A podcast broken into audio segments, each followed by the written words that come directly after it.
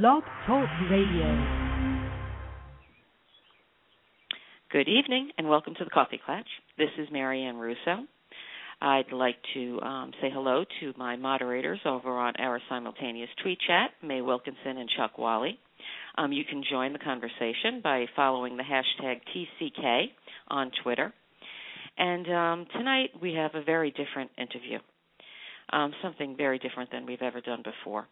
I'm um, sure most of you have seen the media uh, the articles, the interviews, the, um, the all over the news about Derek Hoare, who is a single father of three children, whose nine-year-old daughter Ayn was taken from him by um, Child Protective Services.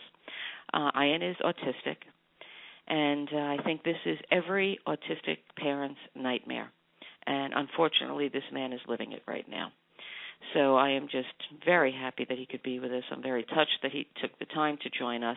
I'm also joined tonight by Lou Joffrey, who is the president of Life Protect.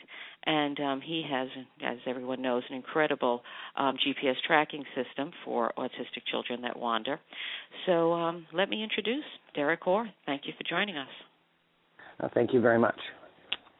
Um, you know, we've spoken over over the week, and um, unfortunately, um, there really hasn't been any progress. So I'd really like to just start the interview um, by asking you to tell us a little bit about Ayn and your other children. Um, Ayn is uh, a little spitfire. She's uh, nine years old, and she's autistic. She um, is sort of a big part of our household, and I also have. Uh, another little boy who's 10, and he's his name is Lyric, and he's also autistic. And then my eldest son Wyatt, who is 11, and he's uh, quote unquote normal. Okay. And um, but both um, Ayn and Lyric are both um, severe on the spectrum. So, you know, could you tell us a little bit about her presentations? Is she verbal? Is she nonverbal?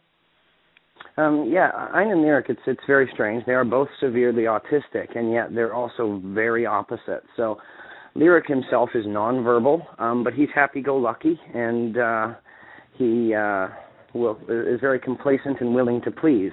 Ayn, on the other hand, is very very bright and uh, is very high in her her speech and her vocabulary. However, Ayn's problems are more behavioral. She's uh, easy to set off and uh, very emotional and it's taken a lot of time and understanding uh, and consistency to get Ayn to uh, use her words and understand that uh, words are what work best.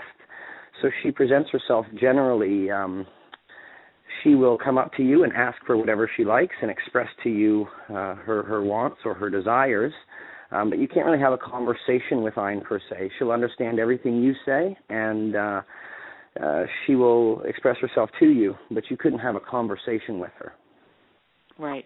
Right. Yeah, you hear that a lot. You hear that a lot, and um, you know, a lot of these children are just so brilliant, and you know, what you're describing is so common. And um, you know, as you know, I mean, you sound like you really do understand. You know, it does take a lot of compassion and uh, a lot of detective work to figure out what the triggers are. Um, you know, what type of therapies or you know accommodations are they getting through through the school? Um, well, through the school now. I mean, initially preschool, really. When you go pre six, we, we tried to run an ABA program with Ayn, and um, it, she, because she's such a little independent spitfire, they had a lot of resistance. When when Ayn turned six, you're sort of left with this impression that uh, you, you must feed your children into the school system, and that the school system will offer the professional support for her. So um, in the school, unfortunately, what ends up happening is they provide um, a variety of professionals, speech and language and OT and uh, uh, anything else that they can do. I mean, they, they've they've modified the building for my daughter and such. Now, the the problem with it is, is of course they only offer so much of these services. It's generally very limited in terms of the amount of time they can observe your child. So they don't really get a complete picture of your child, and then they have to take whatever educational or professional background they have apply it to that very limited scope of knowledge that they have of your child, and then try to come up with uh, some sort of plan on how to deal with them.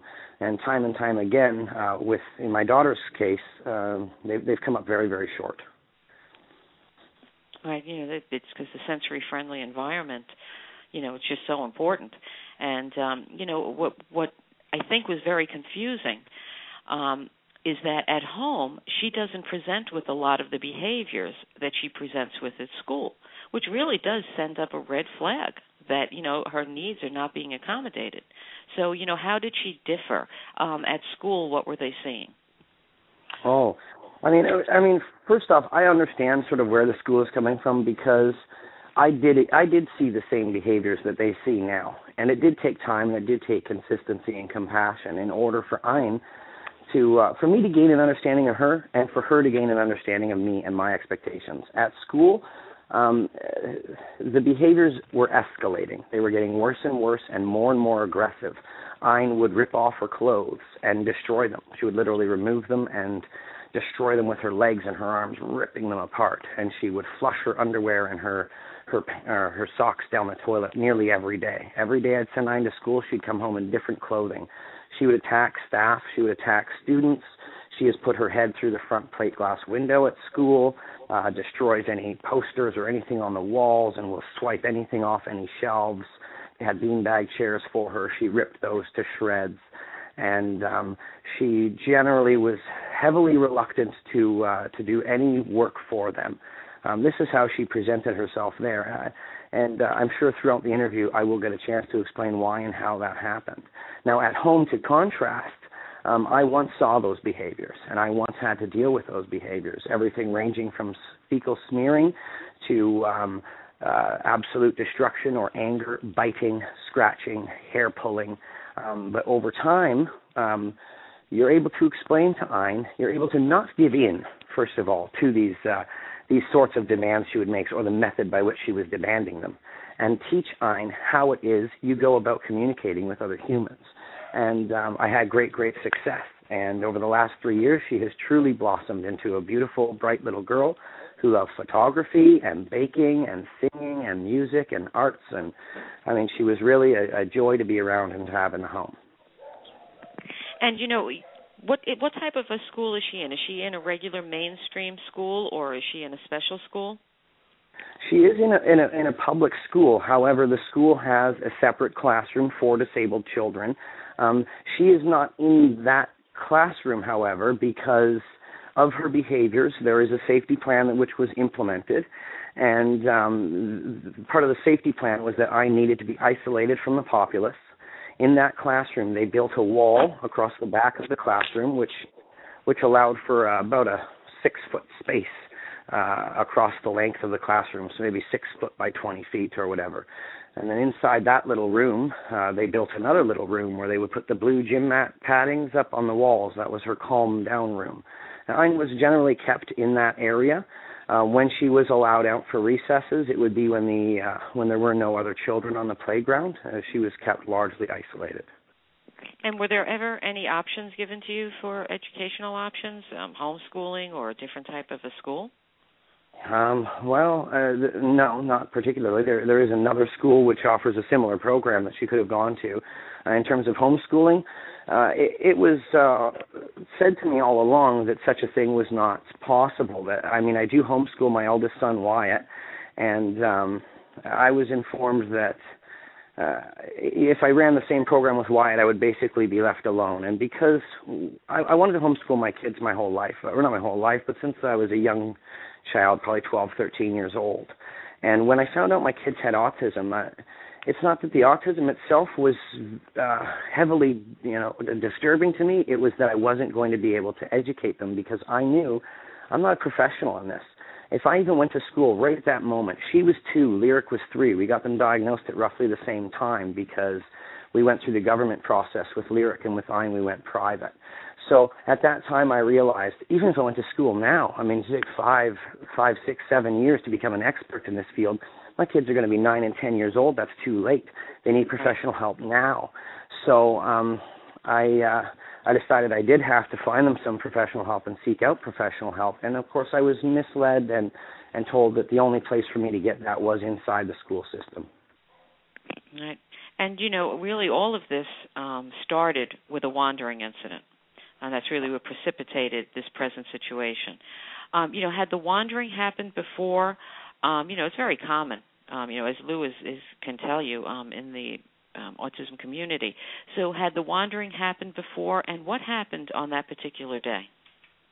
Um, the wandering is something actually that Lyric is far more prevalent to do, not Ayn. Ayn wandered a little bit back in 2007 and 2008. Um, we lived on a cul-de-sac in a traffic-controlled neighborhood, so fortunately, she would just generally run across the street to my uh, my neighbor's house there, where they had three little girls that my kids would play with, and they also had a little wading pool that I liked to get over and get into, and a nice tree in their front yard she wanted to climb. Um, uh, after that, there wasn't much until this incident here, where three times in about a five-day period, Ayn uh, Ayn escaped, or yeah, I mean she did escape. I mean we call it wandering, but I mean because of the precautions in place, literally this is an escape, and um, she uh, yeah, so she's not really known as a wanderer. Uh, a, a product such as Life Protect is uh, would obviously have made this whole situation probably not occur, and would have been uh, far quicker and uh, easier to resolve. And you know. Um tell us about the day because Ayn had wandered. Mm-hmm. Um, you, you know, you as any parent would, you panicked, called the police for help. Ayn was found safe and sound, a very happy reunion. And then four days later, you get a knock on your door. So, you know, to tell the audience what happened, and um, you know, was there any warning? I'm sure. Uh, the, the day that Ayn escaped, she had gone out to play, and I looked out the window, and uh, after a, a minute of her being outside, and uh, no sign of Ayn. Now I assumed she had snuck into my bedroom through the garage to use the laptop, which she was not allowed. So I dashed down to my bedroom to stop her, um, because she's broken two laptops in the last year. And so uh, when I did not see her in here, I immediately uh, went upstairs and checked her room and told my son Wyatt, you know, run outside, make sure your sister's out back. Uh, it turns out she had jumped down over uh, the fence via her treehouse and had dashed off a few doors down, uh, probably just exploring, and gone into a house which she Goldilocks, uh, listened to music and took a bath and uh, made a general mess, they said, and then went into the neighbor's house of them and or into the neighbor's yard of them and played on a trampoline in a pool. Um, it was a happy reunion. There was a large search by the Abbotsford Police Department. Um, they checked the border. They they sort of sealed everything down. They did a great job. They poured all their their, their resources into this to ensure that she was safe. Um, they did return her to me. It was a very uh, a picturesque moment with Ayn running out of the police car and throwing her arms around my neck, and you know me crying and it being very happy and thankful, and you know people were clapping. And, now, four days later, um, there really was no no indication that they were going to do this. I do get a knock on the door. Uh, two social workers were there. I uh, I invited them in. They came and sat down. They asked me what happened. I explained to them roughly what I just explained to you, and uh, they said, "Well, that's what we're here to talk to you about." And they offered me a temporary care, or not a temporary, sorry, a voluntary care agreement where I would turn Ayn over to them. I basically stopped them immediately as soon as they said that uh, it would involve relinquishing my custody of her over to them, and said I'm not going to do that. Uh, the the whole process then, which lasted probably about 20 minutes, was them. Do you at least want to hear it? Do you at least want to hear it? And me saying, no, you don't understand. You don't understand what you're doing. Ayn is a good girl in the home, you know, and uh, them trying to play it as if they were being sympathetic, if they were trying to help me and that if this was um you know if this was one autistic child in a two parent family that's a lot to handle. But to have two autistic kids in a one parent family well that's just too much for one person to handle. And in effect they will lighten my load. They're going to make it easier on me if they just remove my daughter. Um uh, when they said this i i grabbed the phone and uh, looked up online really quick, right in front of them for legal aid, dialed the number, walked down to the room. And um, I went upstairs and told my son Wyatt, they're taking Ayn. And he said, What? And I said, They're taking Ayn. And I walked back downstairs. At this point, my mind is racing. I'm kind of frantic. And um, I walk back into the room. Wyatt follows me. And uh, they're like, Wyatt, you got to leave. And I said, No, he can stay. He can hear this. And he sat down at the computer and um, he pushed record. So the last two and a half minutes of their presence in my home was recorded, and you can hear me uh, quite upset and irate, telling them that I do not believe they have the right to come in and remove children from homes where they're loved and cared for, that they don't understand what happens to kids in homes like this, um, or in institutions like this, sorry, and um, that they're making a terrible, terrible mistake. Um, they didn't want to hear it. They uh, they then just told me they were leaving and going to remove her from the school. So they did tell you that they would take her from the school. They told me that if I did not sign her over to them right there, that they were just simply going to remove her. Yeah. And just because you know there is a lot of confusion as to how something like this could happen because I think people are under the assumption that unless there is abuse or neglect that it's always the last resort to remove a child from the house. So I'm going to just ask you, just so you could set the record straight, have there ever been any allegations of any types of abuse um, toward, from you towards your children? There is no allegation whatsoever of any abuse. I mean, my two boys are here. They did not remove my two boys. They right. do not dispute that I'm a good father. It's almost as if their argument, I mean, they've never said this, but I mean, when you look at it, the, the argument is essentially this you've got a good dad and uh, he's got three kids. So he, he, each kid's going to get 33% of dad, and that's just not enough. They, these kids are going to need 50% of dad. That will be enough, right? I mean, this seems to be the rationale here. They, you know, they, they didn't look into the home. They didn't look into the home life. They simply looked at reports that were coming in from other sources, largely through their involvement in my program at the school. And you know that, that that's the rationale that I really just don't get because it's not the rationale. Listen you know we see that you're struggling. You know we see that this is this is a handful for anybody. What services we, can we provide you? I mean that would be the logical thing in my mind that should have been offered to you instead of removing the child um you know if, without any foundation. So you know soon after your child they just took her from school. Correct. Um and the reason was they were citing that it was too much of a burden for you, and that um, she wasn't safe. Is that correct? To a degree, yes. I mean, it, what you're saying is true. Other than the, the the reality that I was not overwhelmed, they did not look in the home. They were basing this solely upon her escalating behavior in school from February, I think it was February 20th, onward until the June 16th removal. So literally, they never even analyze to see is he overwhelmed? Is is she like this at the home? Well, so is that normal in Canada? Because I mean, here in the United States, I mean, they come in and they do an evaluation of your home, um, you know, of the caregivers. I mean, are there other caregivers in the house? Um, yes, the kid's uncle lives in the house with me. Um, he provides daily care to the children. He helps right. out on a regular basis. I also have um, support from my family who lives nearby. They come out uh, at least monthly, more often than that. My mother comes out once a week, and my sister and her husband come out uh, monthly. They help the kids. They they uh, they provide me with respite. They watch the kids so I can get out and get away, or do some research or some reading or whatever it is I need to do. Often we just hang out together as a family here and and have a barbecue or whatever the case is. So. And um, was any investigation done interviewing no, I mean, any of the family members, or they just where did they what did they base um, their findings on? You know, you mentioned the reports from the school. So were the did they ask after the wandering incident for the reports, or had the school been reporting this as a problem?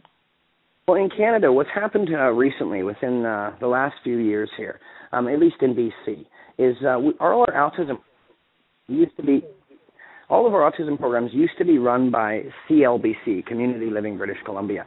What happened is, um, I, I presume for budgetary reasons, MCFD, the Ministry of Children and Family Development, absorbed them. MCFD is our CPS. So what ends up happening is because we're running care team meetings in the school over her alarming behavior, and I sign and check off privacy agreements of who I want involved, uh, because MCFD oversees my uh, my autism funding and my respite, um, I checked them off.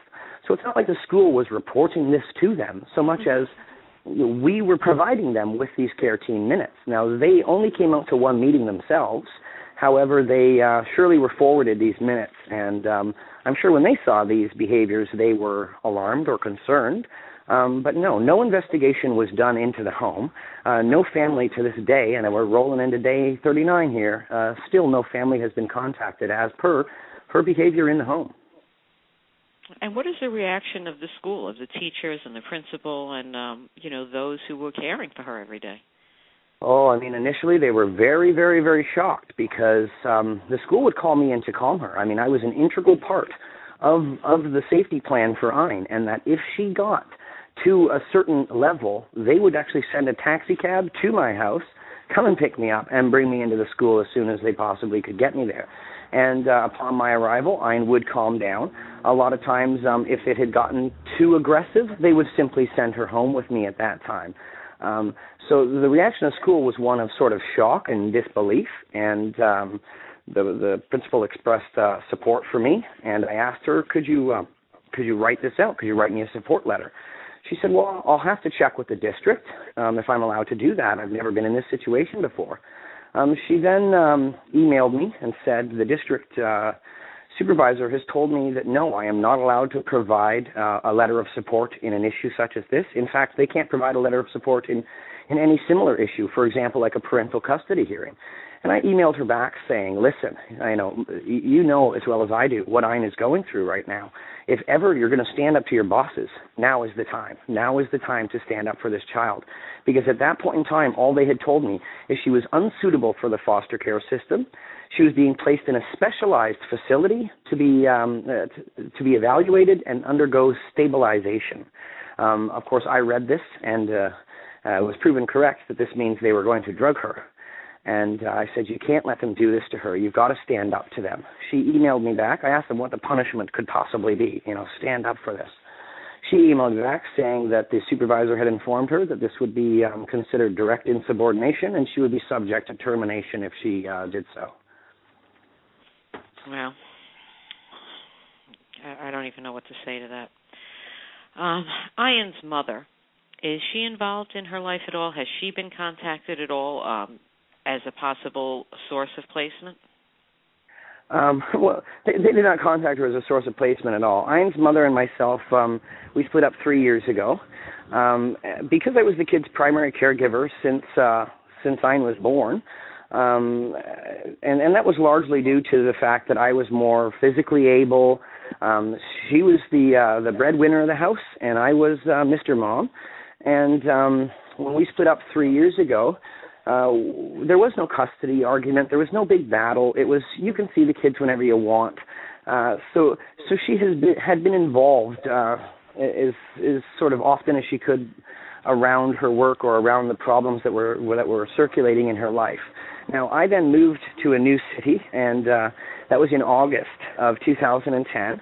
Um, the, the contact with uh, with Amy, that's mom, uh, dropped off at that time. Um, and uh, I hadn't seen her until February, and uh, that was sort of the precipitating event which led to her her big meltdown in February. Was seeing mom.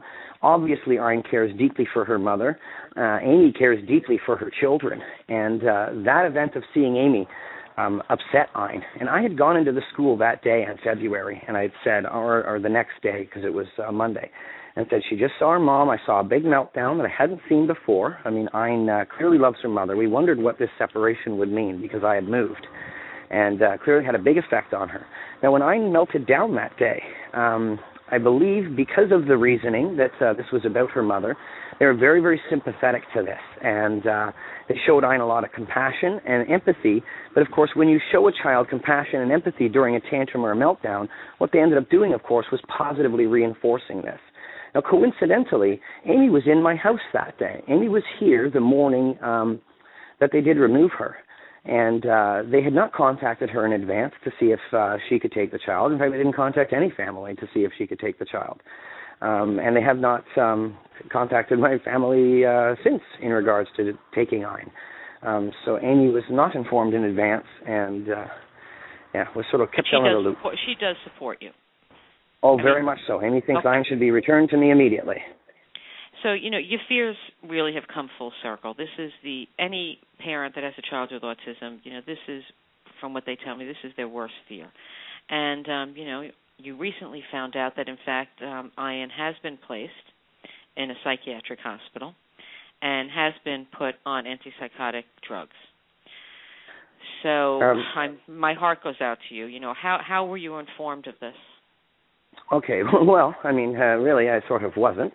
Um, we Amy called them that day. I was talking to lawyers, and I was um, preparing what I was going to do, and sort of frantic and informing people that this had happened and what can I do about this. Amy um, phoned the uh, supervisor of the the social workers that came in and removed Ayn, and that social worker informed Ayn that statement I made earlier that she is deemed unsuitable for foster care and is being placed in a specialized facility. Now, that specialized facility is sort of key in all of this. It's the CAPE program at uh, Children's Hospitals where they ended up putting her. It's an acute psych- psychiatric facility. Um, they themselves uh, did not see escalating behavior from mine. They saw very aggressive behavior from mine. Initially, they thought she was uh, had autistic aggression. Initially, they thought she had ADHD.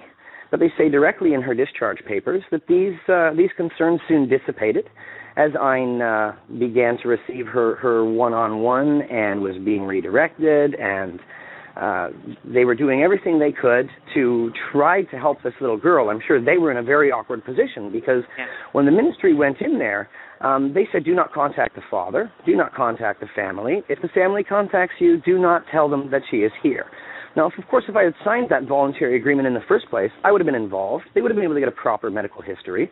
The doctor would have been able to get proper background and see that this behavior is abnormal. And in fact, the extreme behavior was probably being exhibited because, in Ayn's mind, she'd just been kidnapped. So uh, very quickly, they uh, they had drugged her. Now, I uh, I was not made aware of this until the sixth, um, where I asked um, sort of what drugs she was receiving. I had spoken to them before then through my attorney and myself in person at court, begging them, please don't drug her, please don't drug her. And um, uh, my attorney made this clear to them. Um, on the sixth, I went to a meeting with them, at which time they informed me she was indeed being drugged. Uh, and at that time, they just told me of one drug. From the hospital discharge papers I received at a hearing on the 12th, is where I saw that she was not only receiving Risperdal, um, which is uh, a neuroleptic or antipsychotic drug, um, which coincidentally treats either ADHD or autistic aggression, both things which the hospital says she does not have.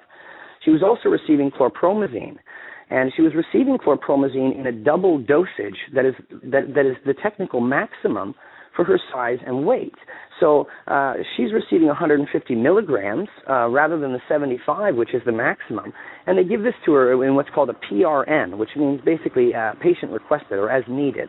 Right. So, and of course, in this case, what they determine as needed is if the child is upset and if the child is uh, tantruming, they will simply give her a double dose of a heavy antipsychotic um, and uh, this, of course, will will uh, obviously result in uh, sedation or lethargia and make her more manageable. Whereas, of course, if you or I did that to our children, this would be a criminal act, and uh, I'd be put in jail. So, uh, but this is how uh, this is their their view of, I guess, her well-being is uh, when a child gets upset, we drug them into uh, submission. You know, I, I had um I don't remember if it was one of our conversations or if I had read this that uh, it, you know, it obviously as you said she was traumatized. Um she didn't know what was happening and she was really inconsolable and asking for you and you were asked to provide um a picture at that time. Is that correct? Um, yeah, actually, on the sixth, where I found out about the drugging, was our first big meeting. However, on the fourth, two days earlier, a Monday, um, I received a phone call. It was the first contact I had had since her removal. I believe it was about 19 days after her removal. I hadn't heard a word um, of her well-being or her whereabouts or anything until then. I got a phone call and they said, um, "Your daughter's been quite upset. Um, she's been crying for you these last 18 days. Could you please bring in a photo of yourself um, so that we could help to calm her down?" Um, I sort of broke down in tears at that time, and I said that I would for sure. I would bring it in. I called my mother immediately, who drove in 30 minutes from the next town, and uh, she drove me over there with a photo so I could provide them with that. Yeah. Sort of tragic. I mean, it was very, very uh, unbelievably sad. I, I, because as a parent, I mean, as a parent, it's, it's not me. It's not my suffering. Okay. The reality is here. I'm sitting here with the empathy for my child. I know my child. I know what she's going through. I can sit there and you, you close your eyes and you see what she sees. You know, you, you feel what she feels. You know the terror that this must levy upon a child because the reality is here she doesn't understand. All i now knows is that at any moment in time you know you and i walk through our days and we go shopping we you know we do our work and we do our dishes and we do our laundry. We exist in that reality. I now exist in a reality where people can march in people can grab her forcefully. It took four people to to, to get her into a car. She fought them off and to bring her to an institution, this big building with you know uh, white walls and bright lights, and they're trying to draw blood, and they're trying to uh, um, run ECGs on her and poke her and prod her, and uh, uh, this is now her reality that this sort of thing is even possible. And when she acts out, they drug her into submission. So now my daughter has to exist in this this reality. And and as a parent, you can so empathize uh, with your child that for the rest of her life, or as long as she has these memories, she's going to fear that this is even possible. And it's something that you or I, when we're doing our shopping or we're getting our gas or whatever it is, we don't fear these things. Well, now this little nine year old disabled girl does. There's no escaping it, right? So, I mean, it's unbelievably say, tragic.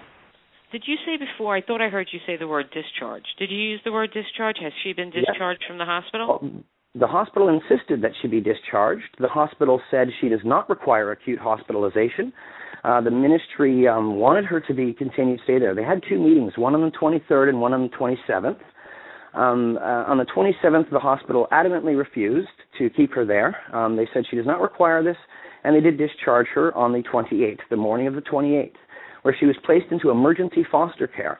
Now, the ministry at that point, obviously thinking she is not suitable for foster care, immediately waitlisted her onto another psychiatric facility which has a residential program, and um, she is now sitting in a foster home, uh, still now on a third drug, um, awaiting this uh, this stay at uh, what's now called the P1 facility, where uh, that's a minimum six-week uh, psychiatric assessment, where she will live in this facility for a longer term. And who is your contact? Where are you getting this information from? You don't have to devote, you know, give us a name. I'm just. Uh, this is coming from the ministry. This is coming from the meeting we had on the uh, on the sixth of of July.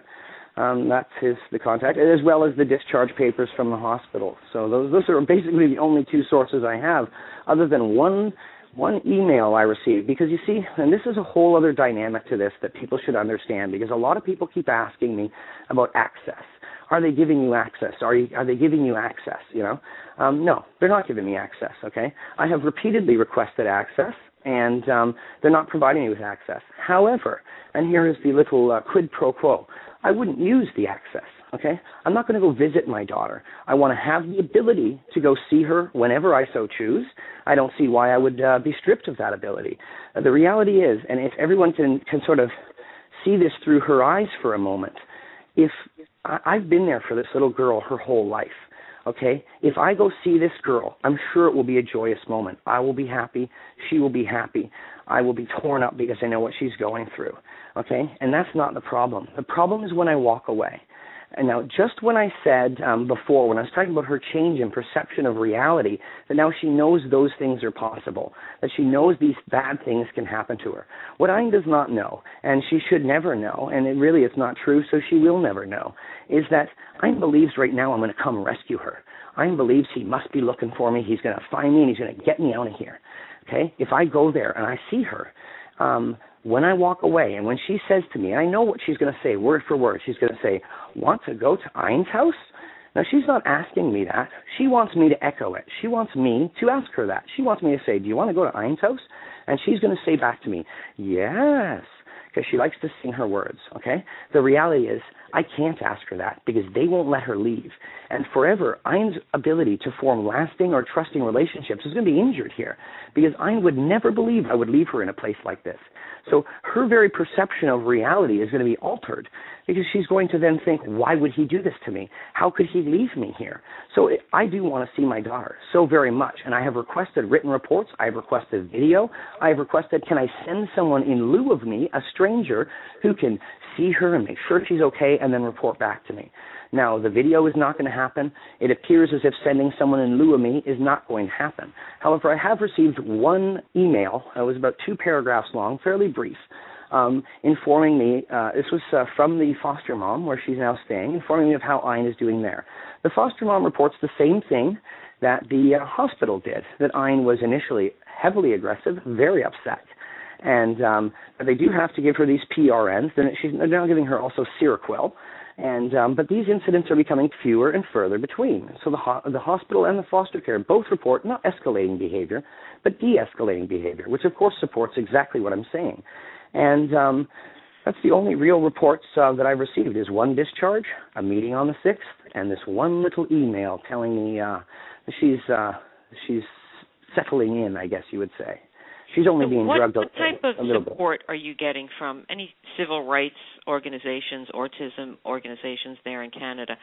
Are any um, you know, who is who is there for Ayn? Who, what is going on as far as you know? I'm, I'm sure this is a process. I mean, I, I'm not familiar. I think Lou is probably more familiar with um, the way things work um, there in Canada versus here in the United States. But um, are there any groups that are trying to help you? Um, the outpouring has been enormous. Like, I mean, uh, beyond my wildest dreams. I, I didn't have a Facebook account. I never Facebooked before. My life was dedicated to these kids. I don't have a social life. You know, I don't go out. I don't party. I don't go to bars. I don't even really have friends. Okay, my my life is these kids. I have my family, and then I have my nuclear family, like me and my children.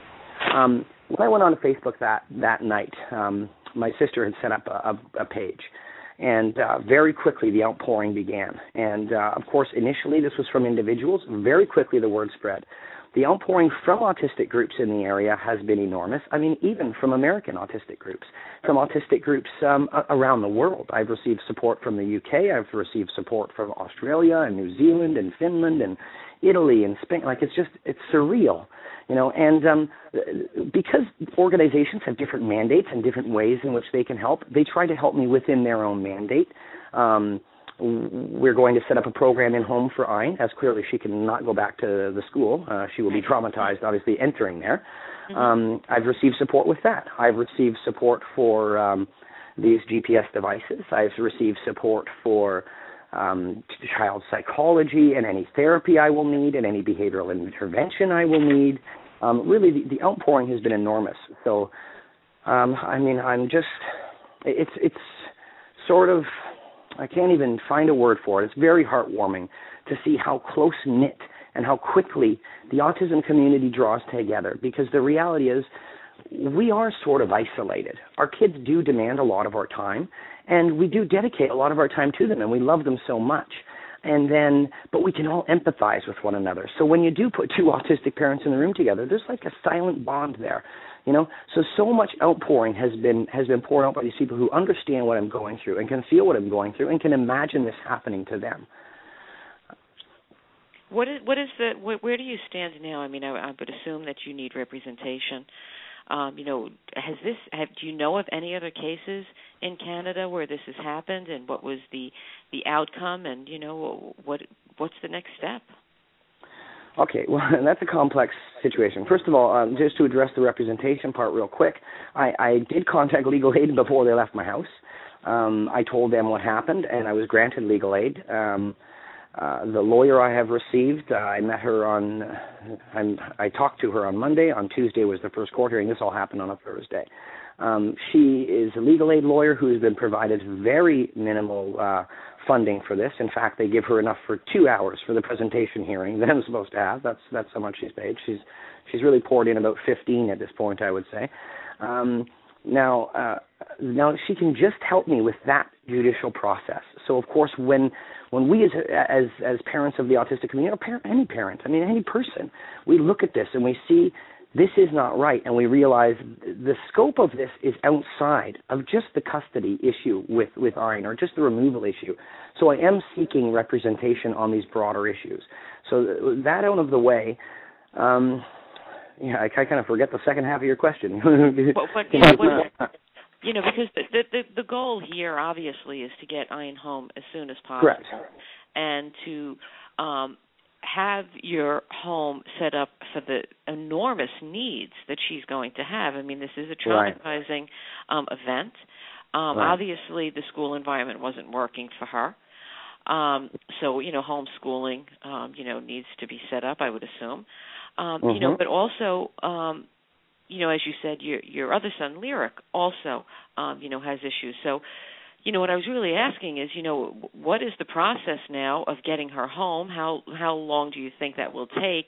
And right, you know, and that was one of the reasons Canada? I wanted I wanted to bring Lou on because um, Lou Joffrey, president of Life Protect, um, you know, he a lot of these issues. I mean, had she not wandered in the first place, who knows? This never might not have ever happened. Um, Um, so, where are you at now? Okay, well, in terms of the process, and then and then I'll describe uh, in terms of um, whether this has happened in Canada. Um, basically, there's two processes at work here. One is the judicial process. Um, what that goes through, and this is the thing when you're saying, shouldn't there be an investigation or shouldn't there be a reason? The answer is no.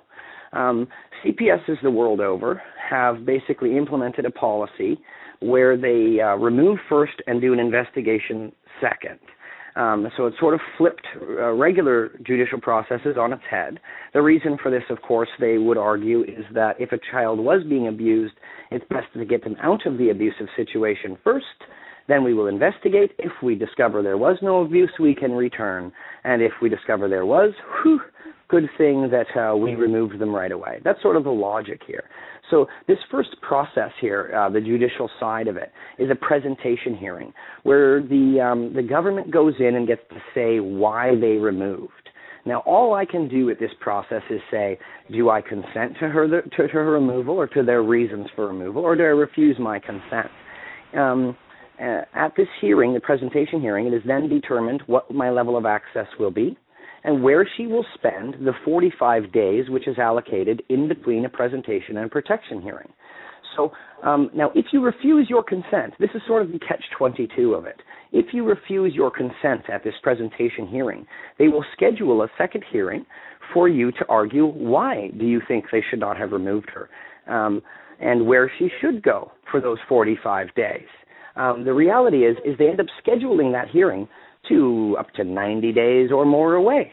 So I mean, uh, you end up not getting to even have a hearing of where she should be for 45 days until 90 days later, and then the 45 days begins.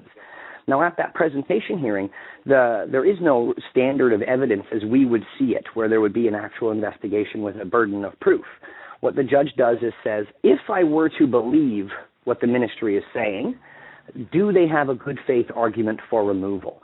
So basically, if your child had a dime sized bruise, um, the government could say, We believe she's being beaten. And the government would, or the judge would say, If I were to believe she was being beaten, do they have a good faith argument for removal?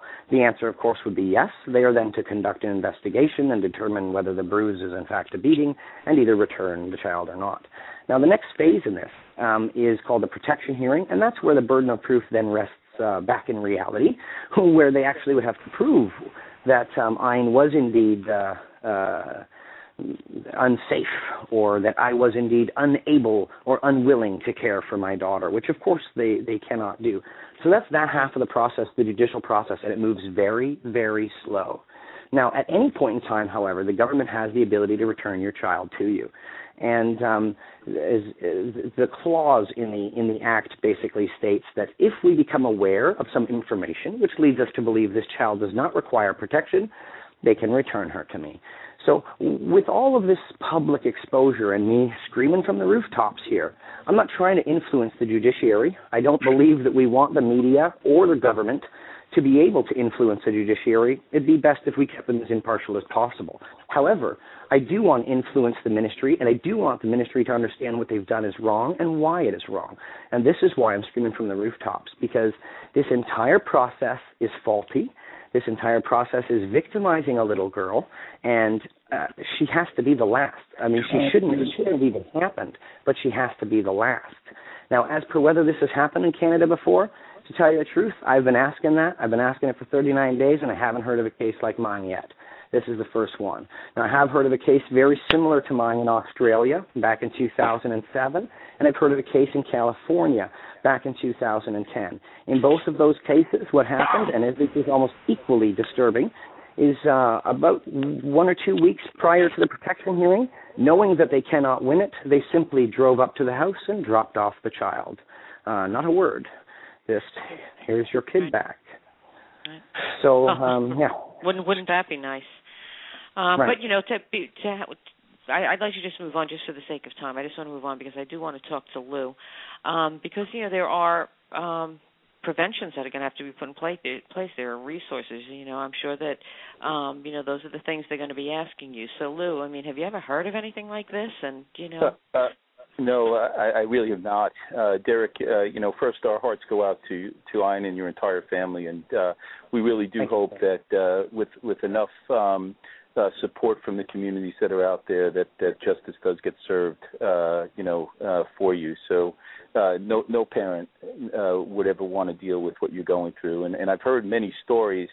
Uh, you know, uh, such as the Brian Blakey, uh, Donna Little story that I know Marianne you're familiar with, uh, that uh, actually, uh, you know, we we all know Sheila Nedlum and and what had transpired with her from a wandering standpoint. But this this is so uniquely different than anything else that I've uh, that I've ever he- uh, heard of in my entire uh, you know 12 years of advocacy. So yeah, no, and I think that that's that you know that's really what I think has everyone just you know so alarmed, and I think that's why it's really incited such international outrage because it's just so mind-boggling that this could happen. Um, I mean, you know, I, I I'm trying to be impartial in this interview, and my heart is just aching because this is just it's wrong on every front. I mean, how? Let, let's think past this, and let's think about Ayn is coming home. So, okay. you know, how? What are the resources? I think that the the Life Protect, uh, the GPS device, is going to be very helpful. Um, so Lou, why don't you go into that a bit Oh, about how you know how you can help him Sure. keep her safe? Well, you know, many people on Derek's behalf have reached out to uh, Life Protect uh, just to see how uh, it will help him in the Ayn situation. Uh, let me let me tell first of all what the technology does and how it benefits uh, from uh, just wandering in general, and we'll talk a little bit about uh, Derek. You're in Canada, unfortunately, but just recently, uh, this past week, uh, we were uh, we've got some incredible news for uh, coverage of our technology, our wandering prevention technology, under a special code uh, developed by the CDC, announced by the CDC. Uh, this uh, that will uh, will cover some of our devices for, uh, for under what is called an ICD-9 code for wandering. Uh, which is very exciting for the for the community, for people that won't necessarily be able to afford the technology. But in, in your case, what we would most likely do is provide the technology for your children that would prevent wandering, which is creating a geofence around your home, around the school, around the park, around your community. Uh, that would either be a wristwatch, a, a device that you would situate um, onto your child uh, that would allow them to, uh, you know, feel comfortable. We all know that uh, with autistic children and certain cognitive disorder individuals that there are sensory issues. We we we have so many different products. I think 25 uh, different products that would adhere to uh, the various uh, differences. If a child is drawn to water, we have a waterproof device. If it's a child uh, is uh, going to take off the device, we have lockable wristwatches and so forth. But in your case, what we would do is we'd provide a device for Ayn. Uh, we'd uh, create a geofence around your home or a virtual perimeter around the home. If, God forbid, she were to wander beyond that perimeter, you would get an alert to your cell phone or to your email account notifying you and many other people, the way the, the software works, of this uh, of this uh, event, which would go to many people. It would co- it would be a, a uh, an SMS text to your phone saying, "I just uh, broke the perimeter, and by the way, here is where she's located by the GPS cellular fix of uh, of the device." So that's Oh. incredible, uh, an incredible resource. There are so many other things. Obviously, the first thing we talk at Life Protect when people call in is, as uh, as as true advocates is we understand the community. Uh, one of the most important things about the technology is that we we go through a battery of, of questions to make sure that the device that we cover fits the individual and the caregiver. Uh, so, uh, in in a sense that uh, you know we, we would need a device that I wouldn't be able to take off, as you mentioned before. She take off her clothes, and that's very uh, common within uh, the special needs community. That you know they don't want anything on, so we would probably provide a lockable wristwatch in this case that she couldn't take off. Uh, and uh, an alert would be created, uh, you know, and at any given time, uh, you know, I'm sure because it's becoming more evident to law enforcement communities, to the healthcare community, that these devices are uh, safety devices. They're not going to off. And let me emphasize this: they will not take, um, you know, the uh, uh, would not take the responsibility off the parent of, of you know, uh, the diligence that needs to be done in a special needs household. Uh, but I, I think that that's one of the greatest things uh, as a step to showing to your community up in, you know through the CPS uh, uh, organizations that you're dealing with right now that you're, you're going to do whatever it takes to get Ayn back. Correct. And I think it's probably a very economical solution as well, Lou, because in my case, um, they had four helicopters in the air. Uh, the Americans sent up a uh, fixed wing surveillance aircraft to help find her. They mobilized a tactical unit. They had uh, dozens of people involved. And uh, if Life Protect had been there, uh, this obviously would have been resolved in minutes rather than in uh, over three hours. Well, uh, you can't even you can't even imagine the cost involved uh, from the law enforcement community once they start putting helicopters in the air and the search and rescue teams uh, covered from all jurisdictions. Uh, on top of what you're doing to, uh, inside the community, turns it inside out.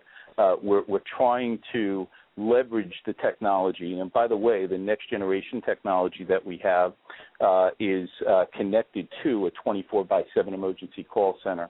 So in the case uh, like yours, Derek, what would happen was uh, if there was a danger, either accidental or unlawful, uh, uh, you know, present, um, the individual would be able to either push a panic button and go, and it would immediately call within seconds an emergency uh, 24 by 7 call dispatch center, which then would determine whether a call to a 911 type uh, situation needed to be activated, or is it just, hey, Derek, is uh, just at the neighbor's house. She is fine. Just come and get her. Uh, and that's right. that's kind of a big push in what we're dealing with. And and part of uh, what we believe, which we really don't have, how the whole ICD-9 code would be spelled out, but it's something that uh, we, we feel very confident will save many lives in the future and prevent situations like this from happening. Yeah, and also yeah, for Lyric, I, right? Yes, yeah. Lyric is the wanderer of the house. Actually, Ayn is usually a little homebody. Right, and you know this must be traumatizing for them as well for lyric uh, and um, for Wyatt. Yeah, I mean, lyric being nonverbal, we always we always watch for things. You watch for behavioral changes to see how things affect him or or what's going on inside of his head. And um for Wyatt, it's it's a lot easier. He's uh he's living through a lot of fear when uh he hears a car slow down or a car turn around in my driveway or someone pull in to visit uh, Wyatt uh, is kind of goes into a little bit of a panic mode and runs to the window, and he's uh, sort of afraid that they could come and take him at any instant, because reality, of course, has changed for him as well now. Um, Lyric, on the other hand, uh, I don't think understands what's going on. He knows she's not here. He um, he'll point to her picture and he'll tap it very abruptly and go, "Ayn, Ayn, Ayn," and um, he will. Uh, he sleeps in either my bed or in Ayn's bed. Uh, he puts on her music, which is just heart wrenching, and he'll sit on the couch and he'll listen to her favorite songs because she was sort of the DJ of the house. And uh, I mean, both children definitely uh, know she's absent, and uh, Lyric doesn't understand why, and Wyatt uh, doesn't understand why either. So. Derek, I, I don't even know I, what I, to say to that. I, I, I can't. Uh, um, I just can't. Marianne, it's both parents, you know, in, whether it's a child uh, that is a special needs child or just any parent, the outpouring and the outreach uh, that I, I've seen, uh, you know, just on the social networks alone have, have been just unbelievable. Uh, you, you know, uh, on your behalf, Derek, I have had probably a dozen people or so uh, call uh, up Life Protect and uh, and ask how we can get involved. And, and you know, my answer is, uh, you know, in your in your specific situation, uh, you know, you, you and I have had a had a conversation outside. Of, uh, we started to have a conversation outside, uh, but you know, we've been going back and forth on Facebook, email, and uh, you know, we will do whatever we can to help you help you, uh, you know, support uh, what needs to happen on, on at least from a wandering prevention technology. Yeah, well, thank and you, you so know, um, you know, Derek and I have been talking, and the Coffee Klatch is opening up all resources possible. Um, and again, you know, whatever you need um, that we can offer you. Um, and you know, we're we're in the United States, but we have resources all over. If there's anything you need, um, we will move mountains to get it for you. Um, Thank you there's so just an outpouring of love coming on the tweet chat for you, and um, you know, is it is there anything that people can do for you? What is it that you need that people can do to help you? Well, this is sort of it's a twofold question really because there are some practical solutions. The, the problem with this really is is um, the ministry has not made any specific demands of me. It's not like they claim my my house was unsafe or you know that I wasn't doing this right or that right. They all they've said to me is keep an eye on her, keep an eye on her. Now, so so there's sort of that element. Now I'm going to try to nip everything in the bud. I, you know, I want. I'm very interested in in, in Lou's uh, Life Protect. Um, I'm going to get child psychologist involved and a pharmacologist involved and behavioral interventionist, and we're going to nip everything in the bud that we possibly could in terms of um, practical solutions for when Ayn comes home and uh, to help wean her off these drugs and help uh, try to return her to a state of normal life. The other thing is here, and I know you said you're in the U.S. and this may make it uh, difficult, is I'd like to point out to people because this is important. Um, this isn't an Abbotsford problem. It's not a British Columbia problem, and I don't believe it's a Canadian problem. Like uh, Lou mentioned, uh, he hasn't heard of this before, neither had I. Um, I think what we're watching over time here is sort of an expansion, an expansion, and this is growing and growing, and new. Uh, we're like watching this grow in front of our very eyes. And it's not just in Canada. We're watching this happen in uh, America, in the UK, in Australia, around the world. And so it's the second thing how people can help is to spread awareness that this sort of thing was even possible. Because I have uh, confronted CPS in the past and told them, I'm not afraid of you because my kids are cared for and my kids are loved. There's nothing you can do. You're powerless, right? And I mean, so uh, obviously I was wrong. Obviously they're just going to come marching and take my kid regardless. But I don't think that any of us really believed that they could do this sort of thing. That they can come in and remove a child who is loved and remove a child who's cared for. Um, and, and yet here we are. We're in this situation where they're doing it, and in under 70 hours, she's being put on uh, uh, heavy doses of neuroleptic drugs that have enormous lists of side effects that are contraindicative of one another, and uh, the parents can't say anything. The parent can't fight and can't do nothing for months. And I don't think anyone believed that that is how the process worked. So, how Coffee Klatch is helping so much, and how social media and all this is helping so much, is spreading awareness of this issue. Because as people become uh, more and more aware of what's happening to me, their passion grows, sort of the anger grows, and then that it's all sort of cohesively uniting into constructive dialogue of how we can make this change, how can we make this different so that this doesn't happen to anyone else, right? Right. Well, Derek, we're about out of time. Um, again, you know, we wish you well, and you know, God knows our hearts just uh, ache for Ayn. Um, please keep us up- updated, and I will um, for sure. Yeah, please keep us. I'll, you know, I'll be in touch with you, and um, anything that you need, or if you just need moral support, we're all here for you. You know, and it's funny because this autism community, I moan all the time about how um, it is one of the most ununited um, communities, and um, you know, my opinion's changing on that because you know, as much of diversity as I see, I'm seeing a community come together and um, really just give you all the support they can. So we wish you the best, Lou. Sure. Thank you. Thank you so much. Thank you for No, joining us. Thank and you, Mary. um, you know, again, keep Ayn in your prayers. Um, immediately following this interview, we have a regularly scheduled interview, which is Alexander Souri. He is the founder and president of Relief Riders International. Um, I'm emotionally drained. Elise will be doing that interview. And um, this is an, a United Nations award winning humanitarian um, foundation, and um, it's just fantastic what they're doing for um, underprivileged people around the world. So that follows in two minutes. Thank you for joining us tonight. Thank you.